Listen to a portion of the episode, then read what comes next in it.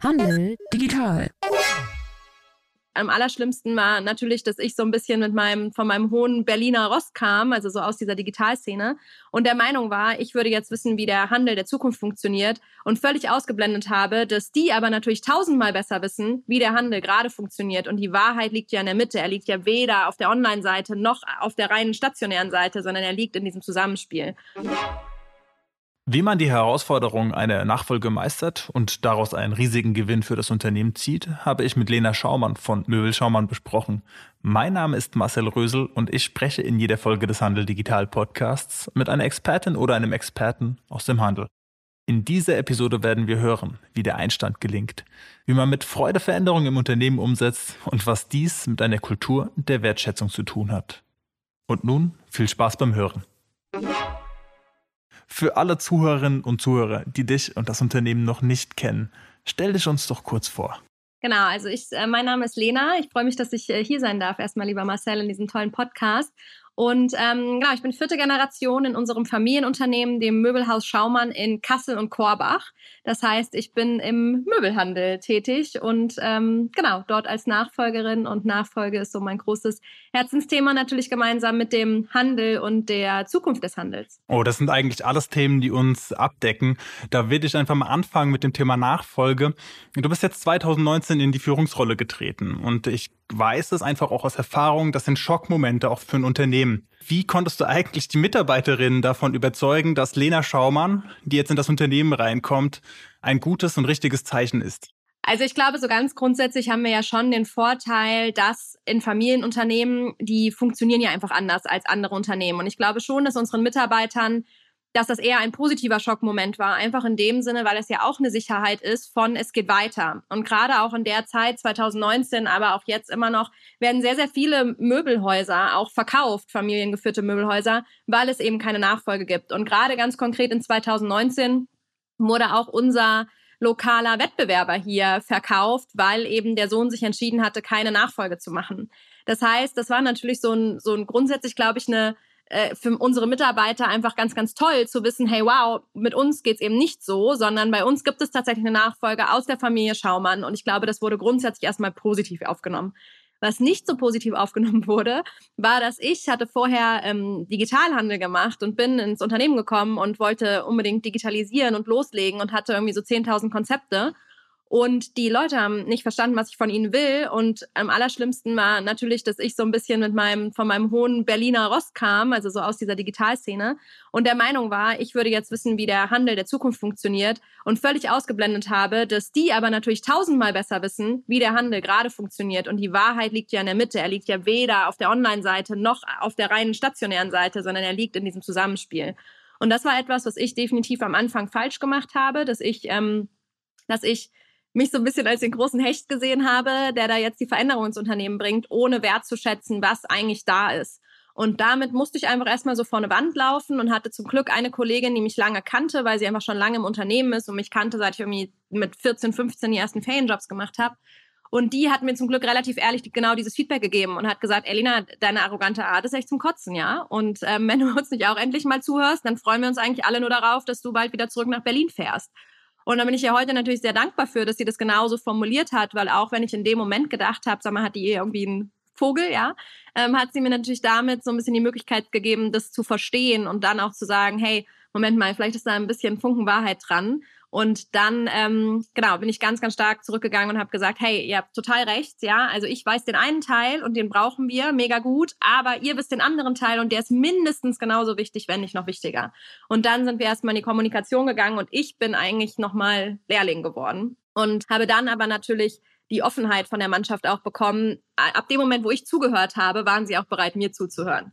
Und ähm, genau, das war auf jeden Fall am Anfang so ein ja, vielleicht ein Fehler, den ich aber auch gar nicht revidieren wollen würde, weil ich daraus ganz, ganz viel gelernt habe. Und ich glaube, das merkt man an dir ganz deutlich. Du sprichst offen über Fehler, du sprichst offen über Konflikte. Das heißt, ähm, hier steht eigentlich auch ein ziemlich menschlicher Ansatz im Vordergrund. Menschen machen Fehler, Menschen müssen lernen. Auch du als neue Führung eines Unternehmens kannst Fehler machen, gestehst dir das ein. Und was setzt das denn für ein Signal an die Leute, die mit dir zusammenarbeiten? Naja, Fehler sind in Ordnung und wir stehen jetzt gerade auf einer Umbruchphase. Und du hast in einem äh, Zeitungsinterview gesagt, man muss den Spagat zwischen Tradition und Revolution schaffen. Und vielleicht ist das ja der richtige Weg.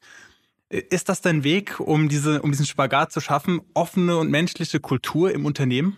Ähm, ja, ich bin ganz ehrlich, ich habe das so nicht darüber nachgedacht und ich habe nicht, es gab nicht diesen Punkt, wo ich aktiv das genauso entschieden habe, wie du es gerade gesagt hast. Nichtsdestotrotz hilft das natürlich. Ähm, was ich viel mehr, was für mich viel mehr im Vordergrund stand, war, okay, wer bin denn eigentlich ich und wie kann ich mir vorstellen, dieses Unternehmen in Zukunft zu führen? Weil mein Papa ist ein anderer Mensch, der hat das anders gemacht, eine neue Führung. Ich glaube, ob das jetzt im Familienunternehmen ist oder irgendwo anders, sei es jetzt in unserem Regierungswechsel, ja, jeder muss sich immer erstmal an eine neue Führung gewöhnen. Und die neue Führung muss aber auch irgendwie gestalten. Aber am Ende ist das ein gemeinsames Gestalten.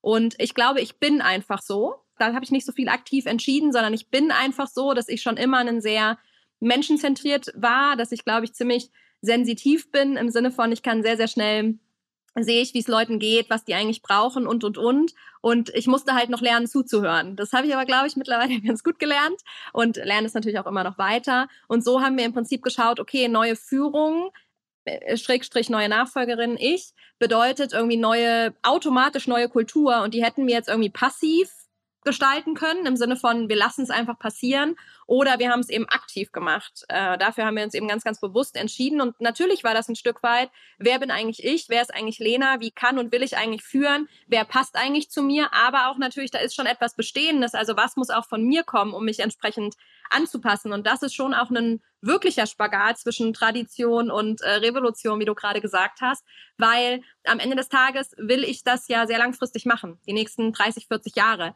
Wenn die Mitarbeiter jetzt sagen, hey, wir wollen aber das und das und es passt überhaupt nicht zu mir, dann wird es ein bisschen schwierig, weil ich meine, die können im Zweifel ne, ähm, heute eine Kündigung schreiben und morgen woanders anfangen. Ich kann das natürlich faktisch auch, aber das ist nicht meine Intention, sondern ich werde die irgendwie im Zweifel die nächsten 30, 40 Jahre alle überleben hier in der Firma. Und deswegen ist das ein spannender Spagat, den man da machen muss. Aber ich glaube, oder bei uns war es zumindest so, je mehr wir uns aufeinander eingelassen haben und uns wirklich zugehört haben, desto mehr haben wir eigentlich festgestellt, dass wir in der DNA extrem gut zusammenpassen, weil ich bin ja nun mal auch die Tochter meines Vaters, ne? So völlig unterschiedlich sind wir menschlich natürlich auch nicht. Wir haben vielleicht eine andere Art, es auszuleben, aber im Kern kannten sie viele Dinge, weil sie meinen Vater kennen.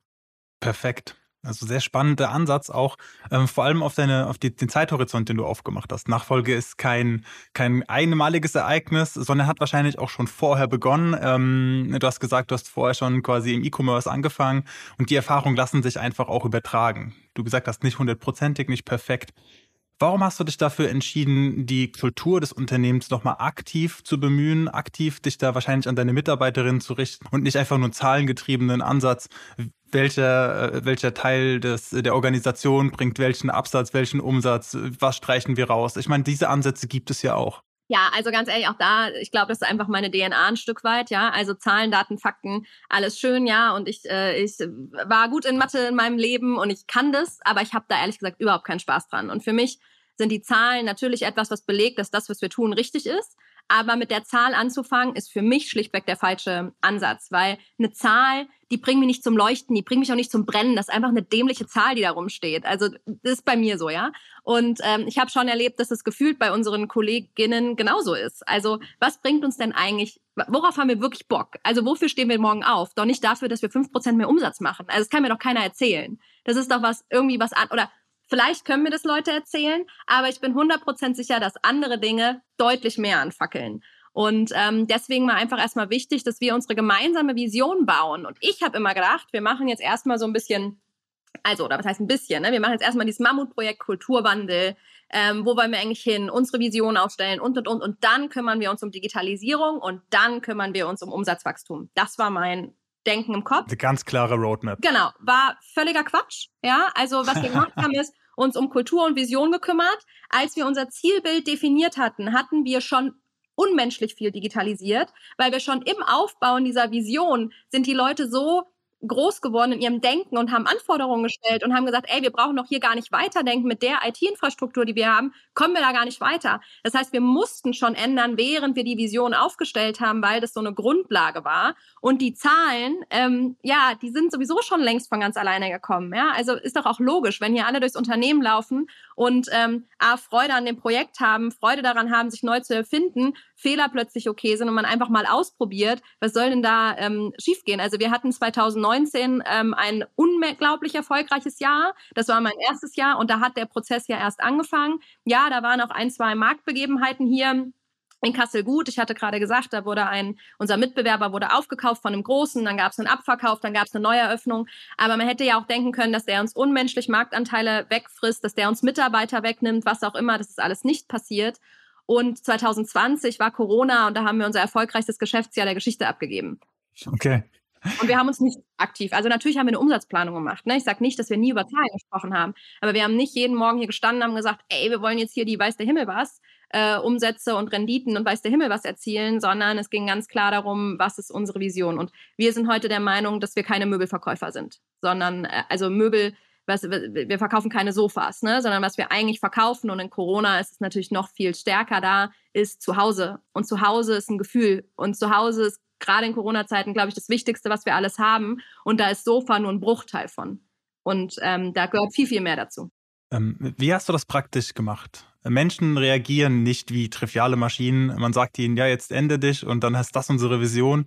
Ähm, in der Regel geht man ja mit einem kommunikativen Ansatz voran, vielleicht auch mit einem Coaching, weil auch das Misstrauen gegenüber der neuen Führung manchmal auch relativ groß ist, auch sich hier zu öffnen, Schwachstellen zu zeigen vielleicht weil Menschen Unternehmen, also, also fürchten, aus dem Unternehmen irgendwie entlassen zu werden. Was war hier dein konkreter Ansatz? Kannst du uns das offenbaren? Ja, klar. Also ich glaube, was nicht ich habe es nicht so wahrgenommen, dass, ähm, dass sie mir misstraut haben. Natürlich mussten sie erstmal sich rantasten, das keine Frage. Und ich glaube, welche Frage öfter im Raum stand, die ja auch total legitim ist bei so einer Nachfolge, denn ich habe ja auch noch zwei Geschwister, war, ähm, wird das wirklich klappen? Das heißt, wenn wir uns jetzt völlig auf Lena fokussieren und im Zweifel klappt es gar nicht und wir müssen in Anführungsstrichen nochmal zurück zu meinem Vater, ähm, als übergangsmäßig, bevor es vielleicht zu meinem Bruder, meiner Schwester geht. Ähm, ich glaube durchaus, dass das ein Thema war, dass also dieses Vertrauen von, hat der Herr, Herr Schaumann, also mein Vater, wirklich das schon richtig im Kopf, dass der abgibt? Macht, ist es für die Lena wirklich was, was sie jetzt macht? Ist die nicht in zwei Jahren wieder weg? Wie auch immer. Ich glaube, das war so das Hauptding, was Vertrauen aufbauen musste. Und ja, ich habe äh, eine externe Agentur mit rangeholt, die erstmal ganz, ganz viele Gespräche geführt hat. Also wir haben etliche Einzelinterviews geführt. Diese externe äh, Agentur ist wirklich mit den Monteuren auf Montage gefahren, mit den Verkäufern im Verkauf gewesen, mit den Lageristen im Lager gestanden und hat wirklich den Alltag mit denen verbracht. Also nicht nur am Tisch gesessen und irgendwie mit denen geredet, sondern wirklich im Alltag geschaut, Stimmung rausgesucht, in Kleinstgesprächen, ganz, ganz viel Vertrauen aufgebaut. Wir haben anonyme Umfragen auch gemacht noch dazu. Also wir haben erstmal eine riesen ähm, Analyse im Prinzip äh, gemacht und ähm, dann aber auch ganz, ganz schnell Kleinigkeiten geändert, um einfach zu signalisieren, hey, wir hören euch wirklich zu und wir ähm, machen das auch. Ne? Also das sind dann kleine Sachen, mit denen man große Signale setzen kann. Äh, weiß ich nicht, ein Beispiel, wir hatten, die Verkäufer sind damals alle noch mit gelben Krawatten rumgelaufen und das war für die offenbar ein totales Thema. Die haben sich einfach extrem unwohl damit gefühlt. Und das war einfach eine Sache, nachdem das da irgendwie zehnmal gesagt wurde, haben wir halt gesagt, okay, die Krawatten fliegen jetzt weg. Es gibt jetzt einfach einen gelben Button, weil wir wollen erkannt werden. Ähm, die Krawatten sind weg und die Damen hatten so gelbe Tücher. Das war für die eine Riesensache, ist aber was ganz, ganz Kleines, was aber natürlich schon mal dafür sorgt, zu signalisieren, ah, ich meine es ernst, B, ich höre euch wirklich zu.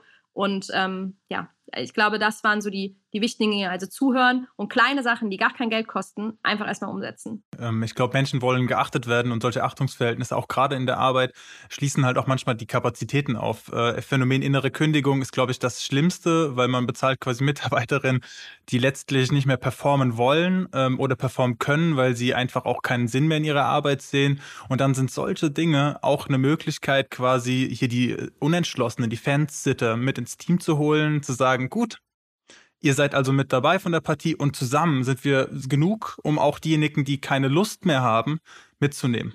und dann schwimmt eigentlich quasi, das ist so, so das ist einfach ein Skaleneffekt. Wenn man genug Leute beisammen hat, dann, dann funktioniert das in der Regel. Und ich finde den Ansatz, den ihr verfolgt habt, ist extrem spannend. Wie hast du dich darauf vorbereitet, dein Team jetzt nochmal anzupacken?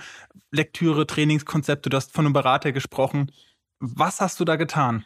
Also dann äh, überschätzt du mich jetzt gerade, glaube ich. nee, also unvorbereitet ist sicherlich ähm, gelogen. Aber ich, ähm, das, was da kam, konnte ich mich gar nicht darauf vorbereiten, weil ich wusste ja gar nicht, was da kommt. Also das Einzige, was ich vorbereitet hatte, war vielleicht, dass ich mir zwei, drei Kulturwandelprojekte angeguckt hatte von anderen Unternehmen, die das, das aber nicht, Vorbereitung doch. Ja, aber die, das hatte nichts mit Nachfolge zu tun. Und tatsächlich, mhm. dass Nachfolge da nochmal so einen großen Unterschied macht, hätte ich nicht gedacht. Das war am Anfang glaube ich, bei uns deutlich schwerer. Warum? Ja, weil ich einfach nochmal diese neue Person war und dieses Vertrauensaufbau so ein großes Thema war, das vielleicht bei den anderen nicht war aber auch Riesenchance, ne? Weil es war ja dann immer viel, wenn ich was geändert habe, war das immer so, ah cool, das Alte ist weg, das Neue, gleich Lena, kommt. Wenn ich im Kulturwandel das mache als gleiche Person, habe ich, glaube ich, da ähm, brauche ich vielleicht länger, um, um wirklich diesen Trust zu bekommen, dass ich jetzt ab heute alles anders mache wie gestern. Das hat natürlich an einigen Stellen, glaube ich, auch, oder das hat sehr, sehr gut getan. Also am Ende des Tages, das sagt auch die Agentur, die macht nichts anderes als solche Kulturwandelprojekte, ich sage, es war am Anfang bei uns besonders schwer, weil ich einfach neu war. Aber wenn man jetzt rückblickend guckt, ist der Wandel, den wir gemacht haben, am allergrößten. Weil wir sozusagen dann den Schritt deutlich größer machen konnten und einfacher als vielleicht andere Unternehmen, wo das nicht um Nachfolge geht. Also wir konnten das sehr, sehr gut nutzen. Ähm, also natürlich war ich irgendwie vorbereitet, aber überhaupt nicht auf das, was kommt, weil das konnte ich überhaupt nicht absehen. Ähm, am schlimmsten war es am Anfang, wo wirklich alle einfach nur gemeckert haben und das so eine richtige Auskotzstunde geworden ist. Es war unangenehm, weil das war einfach es war ja nicht gegen mich, ich war ja neu da, aber es war eben gegen die aktuelle Führung, zu der ja immerhin mein Vater auch gehört. Und die Kritik sich so anzuhören und, ähm, und da auch nicht gegen zu argumentieren, weil das war ja überhaupt nicht das, was es gebraucht hat, aber trotzdem ähm, das, das zu verstehen und zu akzeptieren und trotzdem aber immer hinter meinem Vater und insgesamt dem jetzigen Führungsteam zu stehen, weil es musste ja schon klar sein, ich bin Teil der Führung. Ne? Ähm, ja. Das war nicht so einfach. Aber das heißt, du hast das nicht persönlich genommen, sondern du hast dir wahrscheinlich dann Zeit genommen, hast das verdaut und dann hast du gesagt, na, wir haben hier anscheinend ein riesiges Problem, aber auch ein, ein großes Potenzial, Dinge zu verschieben. Genau, und wir haben dann im Prinzip gesagt, okay, wir brauchen jetzt eine Stunde null. Ne? Also wir haben quasi dann gesagt, okay, wie lange braucht ihr jetzt noch, um euch einmal hier so richtig schön auszukotzen? Ne? Ich sag's mal so, wie es ist. Ähm, und dann äh, brauche ich von euch aber auch das Commitment, dass wir eine Stunde null machen und neu anfangen, weil sonst kommen wir nie vorwärts. Und dann ist genau, wie du das eben gesagt hast, ne, man braucht so eine kritische Masse. Und ich würde sagen, es war bei uns so, als so ungefähr 30 Prozent erreicht waren, als ja. die so wirklich gesagt haben, hey, geil, lass uns den alten Scheiß mal hinten lassen, jetzt lass mal nach vorne gucken. Da haben die dann die anderen mitgezogen bis diese 30 Prozent war das mühevolle Kleinstarbeit. Ein äh, anderer Unternehmer, mit dem ich bereits gesprochen hatte, auch im Bereich Change, der hatte ähm, genau das, denselben Ansatz verfolgt, einen kommunikativen Ansatz, hat sein Team auch reingeholt und dann war die erste Aufgabe, die die Mitarbeiterinnen gekriegt haben, was sieht der Chef nicht? Und dann durften die das mal sagen. Mhm. Und der Unternehmer ist quasi rückwärts rum aus der Tür gefallen und hätte sich am liebsten zwei Wochen lang schlafen gelegt, weil das wirklich viel zu verdauen war. Aber auch er hat dann gesagt, okay, das ist eigentlich eine große Chance. Ich habe hier auch Menschen, die sind offen. Es gibt Menschen, die können anscheinend auch hier Kritik vielleicht nicht immer im, im besten Ton formulieren, aber die sind fähig, hier auch nochmal quasi Feedback zu geben. Und ich denke, das ist, wir hatten es am Anfang, die Fehlerkultur in einem Unternehmen, gerade wenn man, wenn es um Umstrukturierung geht, also wenn man von diesem konsolidierten, festen Zustand der Gewinnmaximierung übergeht in ein, ja, wir müssen uns doch erstmal jetzt neu finden, weil unser Geschäftsmodell ist vielleicht gar nicht mehr tragfähig und dann äh, braucht es eigentlich auch einen komplett anderen Schlag Menschen oder vielleicht nicht einen Schlag Menschen, sondern vielleicht muss man eine andere Seite der Menschen dann wecken, ja, mit mhm. anderen, mit anderen Fähigkeiten, Kreativität, Innovationsdenken, out of the box. Und das habt ihr anscheinend sehr, sehr gut geschafft. Siehst du hier gerade für den Handel besondere Schwierigkeiten im Gegensatz zu anderen Unternehmen? Du hast ja vorher auch die Vergleichsfolie Berliner Startup und Youngster-Unternehmen. Nee, also im, im Gegenteil, ich sehe da eigentlich äh, gerade bei Familienunternehmen äh, große Chancen, weil man einfach die Familie auch nochmal als so eine gewisse, man hat ja als Familie schon automatisch irgendwie ein gewisses Wertefundament, für das man steht, gell? ohne dass man da je drüber gesprochen hat. Und ich glaube, das gibt eine starke Glaubwürdigkeit. Also ich glaube, im Zweifel haben mein Vater und ich es vielleicht ein bisschen einfacher, uns auf ein Wertefundament ganz intrinsisch sozusagen zu einigen, als vielleicht zwei Co-Founder, die sich irgendwie miteinander gefunden haben und ganz unterschiedlich aufgewachsen sind. Das ist das eine. Was natürlich im Handel immer mal so ein bisschen schade ist, dass du einfach nie Team-Events mit allen machen kannst. Ne? Also einfach aufgrund von Öffnungszeiten im Handel. So. Das kann natürlich so ein Startup, sagt im Zweifel mal, wir fliegen jetzt mal drei Tage zusammen nach Malle und lernen uns mal ordentlich kennen.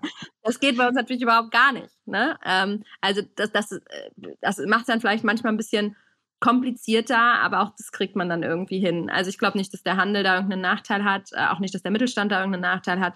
Ähm, es, es verschiebt sich einfach ein bisschen ich weiß auch aus persönlichen Erfahrungen, war selbst auch in einem Unternehmen, äh, das sich umstrukturiert hat, welche Ängste entstehen, wie hochgradig demotivierend Veränderungen sind, weil Veränderungen bedeuten Fehler, Fehler bedeuten auch negatives Feedback. Wie hast du deine Mitarbeiterin abgeholt und immer wieder motiviert, damit die Motivationskurve eben nicht einbricht an dem Zeitpunkt, wo es am schwierigsten wird? Hm, ich glaube, letztendlich waren das wirklich die vielen schnellen Entscheidungen, die motiviert mhm. haben. Also, dass wir wirklich in dem Moment ähm, extrem viel entschieden haben, auch viel investiert haben. Also wir haben uns auch viel getraut.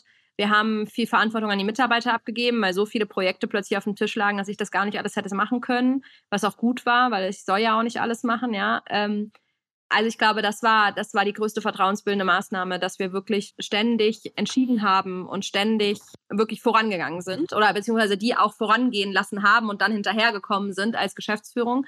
Ich glaube, das war das Wichtigste. Und natürlich gab es bei uns ehrlich gesagt auch eine Feier. Ja, also wir haben dann auch ein großes Kickoff-Event gemacht, wo wir dann gesagt haben, okay, jetzt stellen wir mal einmal komplett vor, was jetzt eigentlich wir da über das letzte Jahr gemeinsam erarbeitet haben und zelebrieren das auch mal, auch unser erfolgreiches Jahr 2019. Und wir hatten großes Glück, dass wir im Februar 2020 ähm, noch eine tolle Feier gemeinsam alle Samstagabends haben konnten, ähm, kurz bevor Corona eingeschlagen ist. Ja, also keine zweieinhalb Wochen später da drei Wochen später, glaube ich, haben wir die Möbelhäuser für acht Wochen geschlossen. Das war natürlich toll, dass wir vorher nochmal so eine Zeit hm. zusammen hatten. Und das war auch wirklich noch im Anfang Februar so, da war Corona hier noch kein Thema. Da hat man noch so ein bisschen äh, darüber zwar schon gelesen, aber das war noch überhaupt nicht so, dass man auch nur ansatzweise darüber nachgedacht hätte, diese Feier abzusagen. Das ist zwei Wochen später schon komplett anders gewesen. Also da haben wir großes Glück gehabt. Ja, auch du bist, äh, das ist einfach sehr spannend und wieder auch zu hören, dass du gesagt hast, du überträgst Verantwortung an deine Mitarbeiterin. Das setzt einerseits voraus, dass du Vertrauen hast, in, aber auch, dass du auch Kontrolle abgeben kannst. Jetzt der, der erste Teil ist, wie gibst du dann überhaupt äh, jemanden Verantwortung? Also wie, hast, wie habt ihr das gemacht? Wie lief dieser Prozess, eure Mitarbeiterin ähm, den, den Aufgaben zuzuweisen, die auch vielleicht mehr sind als nur Räume A nach B und äh, lächle dabei? Das ist eine gute Frage. Wie haben wir das gemacht? Ich glaube, ganz viel davon lief auch einfach so ein bisschen unterbewusst aus dem Grund, weil, weil wir einfach, wir haben ja unsere Beziehung wirklich erst ganz neu aufgebaut, ich und die Mitarbeiter. Und ähm, ich glaube, viel ging da einfach so ein bisschen einfach mit einher, weil ich vielleicht, wie gesagt, im Grundsatz schon so ein bisschen so bin. Aber ähm, es gab auch ganz klar Entscheidungen, wo Mitarbeiter gesagt haben, hey, das wäre doch auch noch ein tolles Projekt, wo ich dann da gesessen habe und gesagt habe, ja, ich habe die Kapazität überhaupt nicht. Jetzt muss ich mir einmal kurz überlegen, ist es jetzt billiger zu sagen, nein, wir machen das jetzt nicht, wir legen das auf die Haltebank und holen das in einem halben Jahr nochmal raus, weil ich habe gerade keine Zeit. Oder ist es billiger, jetzt zu sagen, hey, go for it und wenn du einen Fehler machst, das ist irgendwie überschaubare, ja, dann hast du halt bei, keine Ahnung, mal 1000 Euro in Sand gesetzt. Aber du hast angefangen. Also was sozusagen, ne, und wie würde ich das am Ende im Zweifel auch wieder rausholen, ne? Wenn ich sage, hey, ich lasse das Projekt jetzt ein Jahr liegen, habe ich in einem Jahr immer noch die gleiche Motivation von den Mitarbeitern? Hm. So, das heißt, da habe ich schon sehr bewusst auch ab und zu entschieden, das einfach mal so zu machen. Und ich bin auch ehrlich, da haben auch neue Mitarbeiter ge geholfen, ne? Weil Mitarbeiter, die ich neu reingeholt habe, die haben natürlich, ähm, die habe ich ausgesucht, weil die zu mir passen. Und die konnten natürlich, haben diese Dinge vielleicht erst gemacht und dann konnten die alten Mitarbeiter im Sinne von, die lange dabei waren, dann auch aufspringen. Also da, da gebe ich auch völlig offen zu, dass das gut war, dass äh, eben auch ein Schwung neue Leute und das war altersunabhängig. Ne? Also klar, auch ein paar junge Leute, die vielleicht meine Generation sind, aber durchaus auch äh, ganz andere Generationen, dann sozusagen äh, vorgegangen sind, weil die sich eben leichter damit getan haben, weil die ja das vorige nicht kannten. Ja, das heißt, du hast dich eigentlich als Nadelöhr rausgenommen, indem du den Leuten gesagt hast, ihr könnt machen und du hast neue Leute untergemischt, ähm, die quasi dann erstmal vorgegangen sind und dann konnten die anderen nachstrukturieren mit ihrer Erfahrung, mit dem, was sie halt mitgenommen haben. Ähm, das klingt doch eigentlich nach einer Methode, die sich auch für andere Händlerinnen und Händler gut anbietet. Es ist sau schwer, ne? Also es ist mega schwer. Ich finde es ja heute immer noch mega schwer. Ich ähm, erwische mich ganz oft dabei, dass ich im Zweifel sage, oh nee, das will ich aber vorher nochmal sehen, das will ich nochmal, was auch immer. Und ähm, zum Glück gibt es aber auch ein paar Mitarbeiter, die mittlerweile immer zu mir sagen, Lena, Äh, gibt immer der schöne Satz, ne, chill mal, wir haben das schon im Griff.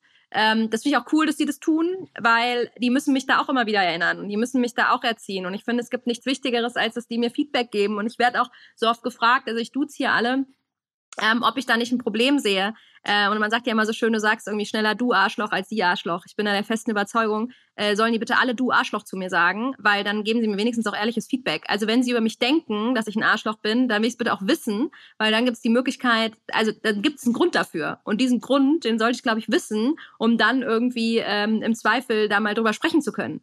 Ja, wenn es unterschiedliche Sichtweisen sind, okay, dann gehören wir an einen Tisch und das gehört das mal ausgesprochen. Aber ähm, ich finde es sozusagen gut, dass, dass du das einfacher machst, mir vielleicht auch mal ein Feedback entgegenzuwerfen. Weil es ist halt nicht so, dass ich als Chef da bin und die Mitarbeiter müssen sich entwickeln, sondern ich als Chef muss mich schon auch entwickeln. Hm. Meine Meinung. Ja, das ist einfach die Suggestion von irgendwie flacher Hierarchie, wenn man sich die Verantwortung und die, die formalisierten Rollen anschaut. So dann hat man eine klare Hierarchie mhm. und wenn irgendwie die Firma ähm, in extreme Bedrängnis kommt, wer haftet dann dafür? Natürlich du. Genau, und es ist, glaube ich, einfach sehr, sehr entscheidend. Natürlich gibt es da verschiedene Größen. Ne? Natürlich entscheidet nicht, äh, keine Ahnung, ein, ein Mitarbeiter über eine Investition in Höhe von keine Ahnung, wie viel tausend Euro. Natürlich mache ich das. Und wenn es im Zweifel zwei Lager gibt, ja, der eine sagt, hey, lass uns A machen, der andere sagt B, bin ich natürlich die, die letztendlich die Verantwortung trägt und die Entscheidung trifft. Und ich finde, das muss auch so sein. Das ist aber auch jedem bewusst.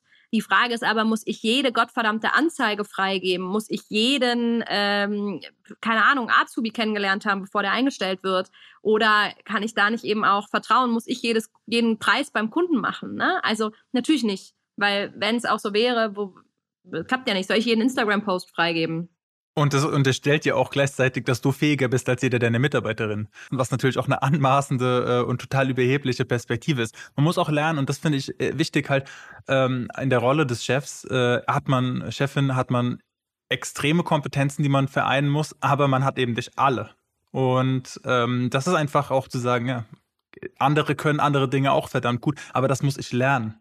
Genau, und meine Kompetenz ich glaube, zu wissen, was ich gut kann. Und was ich gut kann, ist ähm, People. Also ich, wie gesagt, ich bin, glaube ich, sehr sensitiv. Ich kann sehr, sehr gut Menschen zusammenbringen. Ich kann sehr, sehr gut auch ähm, motivieren. Also wenn man irgendwie eine gemeinsame Vision hat, bin ich, glaube ich, ein guter Vorgeher sozusagen. Ja, also das war ich schon immer. Das äh, weiß ich, dass ich das gut kann. Ich bin ein, ein, durchaus guter Coach. Das heißt, ich kann ganz gut aus Leuten, glaube ich, mehr oder weiß ich, dass ich mehr rausholen kann. Und ich bin ein guter Visionär. Aber ich kann nur visionär sein, wenn ich die Zeit dafür auch habe. Wenn ich im Tagesgeschäft versinke, passiert es gar nicht. Und diese Kerneigenschaften oder diese Stärken, die ich da habe, die hat, maß ich mir jetzt mal an, keiner im Unternehmen so stark wie ich. Dafür kann niemand besser Vertriebsleitung als Falco und Marcel und niemand besser Leuchten verkaufen wie Mirko und niemand besser Schränke aufbauen wie Andy und Benny, ja? Und das ist auch genau perfekt. Nur ich muss halt wissen, dass ich das kann und mir dafür dann auch die Zeit nehmen. Wenn ich die ganze Zeit bei denen rumfusche in dem, was die viel besser können, das ist Quatsch. Natürlich muss ich immer mal drauf gucken und kann sicherlich Impulse geben, weil aus meinem Visionären dann vielleicht kommt so, hey, können wir nicht da vielleicht noch mal was Tolles Neues machen, ausprobieren, wie auch immer. Das ist meine Aufgabe. Aber das wirklich umsetzen, das passiert bei wem anders und das ist auch gut so. Du hast, du, du, hast jetzt so viel zusammengezogen in den letzten Jahren an Infos und du bist natürlich auch gewachsen in dem Netzwerk. Welchen Stellenwert haben deiner Meinung nach Händlernetzwerke und der enge Austausch beispielsweise mit Innovatoren und Innovationsgruppen wie dem Hessischen Gründerpreis? Äh, riesigen Stellenwert für mich. Also das ist genau das, wo ich mir meine Inspiration herhole. Ich bin selber, ich habe gerade gesagt, ich bin durchaus Visionärin, bin ich auch, aber ich bin nicht diejenige, die irgendwie so eine Grundidee völlig neu hat, sondern ich bin eher jemand, der, wenn ich so einen Impuls kriege, kann ich extrem gut das Große machen und ich bin sehr, sehr stark und schnell in der Umsetzung. Ähm, was, glaube ich, oft unser sehr, sehr großer Vorteil ist, weil ich dann relativ schnell vorangehe. Und äh, deswegen brauche ich aber diese Impulse von außen. Also wenn ich die nicht hätte, dann ähm, würde mir ganz, ganz stark was fehlen. Und das ist natürlich sau wichtig für mich innerhalb des Handels, aber auch über den Handel total hinaus. Immer wieder zu gucken, wie ticken andere Branchen, wie ticken andere Unternehmen, wie ticken völlig andere Unternehmer. Weil auch wenn das jemand ist, also zum Beispiel mein Vater und ich sind im Führungsstil elementar unterschiedlich. Trotzdem gibt es natürlich zwei, drei Dinge, oder auch zehn, die ich mir von meinem Papa natürlich abgucke, weil, die, weil er die einfach großartig macht. Und ich glaube, so gibt es das eigentlich bei jedem. Und wenn man im Zweifel auf jemanden guckt und sagt, wow, also so auf jeden Fall niemals. Auch dann habe ich was gelernt. also genau, ich finde es mega, mega wichtig. Ähm, deswegen mache ich ja auch selber so viel dazu. Also ich habe ja auch, äh, hast ja auch schon gesagt, selber den Podcast gemacht zum Thema Nachfolge, weil ich diesen Austausch brauchte. Und mittlerweile haben wir in Kassel so ein ähm, Netzwerk, wo wir uns regelmäßig mit Kasseler Nachfolgern treffen. Das ist überhaupt nichts Offizielles, es ist einfach nur ein Abendessen. Aber dieser Austausch und vor allen Dingen dieser ehrliche Austausch, weil den kann man eigentlich nicht überall haben. Also natürlich ist äh, Digitalisierung, Kulturwandel, Nachfolge sind alles super anstrengende Themen und viele Themen davon sind auch hochgradig emotional. Das kann ich natürlich nicht unbedingt auf irgendeiner äh, Bühne oder in irgendeinem Verband besprechen, ja, einfach weil es, weil es da auch irgendwie nicht hingehört, weil es einfach zu privat ist. Aber bei einem privaten Gespräch mit jemandem, den ich da kennengelernt habe, von dem ich das Gefühl habe, hey, zu dem habe ich Vertrauen aufgebaut, mit dem könnte ich mal sprechen, wie er das gemacht hat, da kann ich das sehr wohl. Und das finde ich extrem wichtig, dass es diese Rahmen gibt, wo sich die Leute kennenlernen können und wo wir auch gemeinsam auf großer Ebene diskutieren, aber wo man dann auch wieder sich immer mal zwei, drei Leute rauspicken kann, die ja oftmals dann auch Freunde werden oder so, wo man dann noch mehr ins Detail einsteigen kann. Welches wirtschaftspolitische Klima wünscht sich eine Unternehmerin 2021 im Handel gegenüber jetzt zum Beispiel der neuen Politik? Wow, also es ist eine harte Frage, ich wahrscheinlich viele Antworten drauf. Also wenn ich äh, wenn ich unserer neuen Bundesregierung sozusagen äh, Wünsche mitgeben dürfte, ähm, dann ist natürlich zum einen, dass ich mir einfach äh, ganz, ganz viel Mut erhoffe. Ähm, es wird ja auch immer viel gesagt, äh, gerade als Unternehmer, als Nachfolgerin sind natürlich einige Ansichten, zum Beispiel, die die Grünen haben, äh, vielleicht eher in Anführungsstrichen schwierig fürs Unternehmen, ja. Aber wir können nicht die ganze Zeit in Unternehmenssicherung denken, sondern wir haben in, meiner, in meinen Augen ist es die Aufgabe von mir, das Unternehmen darauf anzupassen, was wir heute brauchen. Und dazu gehört nun mal Nachhaltigkeit. Und dann kann ich nicht mehr sagen, nur weil das zu teuer ist, weil das zu schwierig ist, weil das zu weiß der Himmel was ist, geht das nicht. Ja, dann kommen vielleicht schwere Zeiten auf uns zu. Das mag so sein, aber der clevere und willige Unternehmer, der bereit ist, da was zu, zu wagen, glaube ich, der, ähm, also Angst ist nie ein guter Begleiter, ja, da muss ich dann irgendwie Lösungen finden, aber es kann, ich glaube, wir dürfen da nicht so egoistisch sein. Also da wünsche ich mir wirklich, ähm, dass, dass diese Nachhaltigkeitsthemen einen ganz, ganz hohen Stellenwert haben und nicht uns die ganze Zeit sozusagen pudern und schützen. Natürlich muss es eine, eine Waage geben. Ne? Ich meine nicht damit, dass man völlig radikal vorgehen muss, aber ähm, es kann auch nicht sein, dass wir, ähm, dass wir da immer zu vorsichtig sind, weil wir irgendwas ähm, Bestehendes erhalten müssen. Ähm, siehe, keine Ahnung, unsere Automobilbranche. Das nervt mich tierisch. Ähm, und das würde ich genauso, glaube ich, sehen, wenn ich in der Automobilbranche wäre. Ähm, das sehe ich einfach als meine Verantwortung. Ich wünsche mir, dass endlich der Staat mal seine Themen auf die Kette kriegt. Ich finde das ein Unding, was vor allen Dingen in der Bildung passiert ist während Corona. Das hat mich unmenschlich geärgert zumal dann immer mit dem Finger auf uns Unternehmen gezeigt wurde, von wegen, wir müssten mehr digitalisieren, wir müssten mehr Homeoffice anbieten, weiß der Himmel, was hatten wir alles längst, ja? Und die Schulen haben es von A bis Z nicht auf die Kette gekriegt. Da muss der Staat endlich mal bitte nacharbeiten und Vorbild auch werden. Und er kann nicht immer von irgendwas reden, was er sich von uns wünscht, was er selber gar nicht ansatzweise auf die, auf die Kette kriegt. Das würde ich mir einfach wünschen, dass da was passiert und gerne auch in Zusammenarbeit mit äh, Unternehmern oder Wirtschaft, wie auch immer. Ähm, ich glaube, das sind mir die beiden aller, aller wichtigsten Themen. Und natürlich, ähm, ich bin auch im Herzen ein bisschen Gründerin, einfach weniger Bürokratie, um einfach mehr Mut zu fördern und einfach mehr Innovation zu fördern und auch da einfach ähm, diese, diese Fehlerkultur, das kann natürlich nicht der Staat, das ist eher ein Appell an, an ganz Deutschland, glaube ich, dass, die, dass wir die endlich mal so ein bisschen loswerden und eher feiern, wenn jemand Fehler gemacht hat, weil letztendlich haben wir noch aus jedem Fehler irgendwie was gelernt. Und ich glaube, das ist einfach extrem wichtig, damit wir also dass wir diese Kultur wiederkriegen allgemein. Weil das ist schon, das ist schon ätzend, wenn man irgendwie vor Fehlern wegen der Bewertung so viel Angst haben muss. Ne? In Amerika wird man im Zweifel dafür noch gefeiert. Hier wird man dafür irgendwie fast erhangen. Ähm, und das würde es natürlich auch. Oder äh, gefeuert. Oder gefeuert, ja. Und das würde es natürlich insgesamt viel einfacher machen, wenn man nicht nur so eine kleine Insel als Unternehmen ist. Und zum Glück gibt es ja ganz, ganz viele Inseln jetzt schon, die sich da gebildet haben und die das genauso machen, sondern wenn wir das irgendwie übertragen können auf äh, ja, unsere gesamte Gesellschaft. Hand aufs Herz. Denkst du schon an deine eigene Nachfolge? Mm, ja, also ich habe noch keine Kinder, deswegen ähm, eher weniger. Natürlich denke ich aber grundsätzlich daran, wie muss die, ja, wie muss das irgendwie alles aussehen, damit ich vielleicht überhaupt auch Kinder kriegen möchte. Ja, also darüber denke ich natürlich schon nach. Und wenn ich über Nachfolge rede, geht es mir gar nicht so sehr um die Nachfolge hier im Unternehmen im Sinne von, wer ist die nächste Lena Schaumann, sondern auch ehrlich gesagt, wer sind die nächsten Mitarbeiter hier, die nächsten Angestellten hier, wer sind die nächsten äh, Kunden hier und so weiter. Also das äh, Nachfolge ist für mich sozusagen ein bisschen größer als nur meine persönliche Nachfolge, die danach zieht. Und ähm, das ist letztendlich natürlich, ja, Unternehmenssicherung, Arbeitsplatzsicherung und, und, und. Und wenn das eben heißt, dass wir uns einmal um 180 Grad drehen müssen, was ich jetzt nicht weiß, dann ist es halt im Zweifel so, ne? Aber deswegen ist halt, brauche ich einfach ein Team, was so äh, flexibel und dynamisch ist, dass wir irgendwie aus dem, was auch immer da jetzt kommt, ob von Politik, ob vom Wettbewerb, ob vom äh, grundsätzlichen Marktgeschehen, dass wir halt da Lösungen für uns finden. Lena Schaumann, ich danke dir vielmals für deine Offenheit, dafür, dass du Gast in dieser Episode geworden bist und hoffentlich hören wir uns bald wieder. Ja, sehr gerne. Vielen Dank. Handel digital. Die Digitalisierungskampagne vom Handelsverband Hessen wird gefördert durch das Hessische Ministerium für Wirtschaft, Energie, Verkehr und Wohnen und Technologieland Hessen. Mehr Podcast-Folgen und weitere Informationen rund um das Thema Digitalisierung finden Sie auf www.handel.digital. Diese Podcast-Episode wurde gemischt und gemastert von Feintun, das Studio für Podcast und Corporate Audio.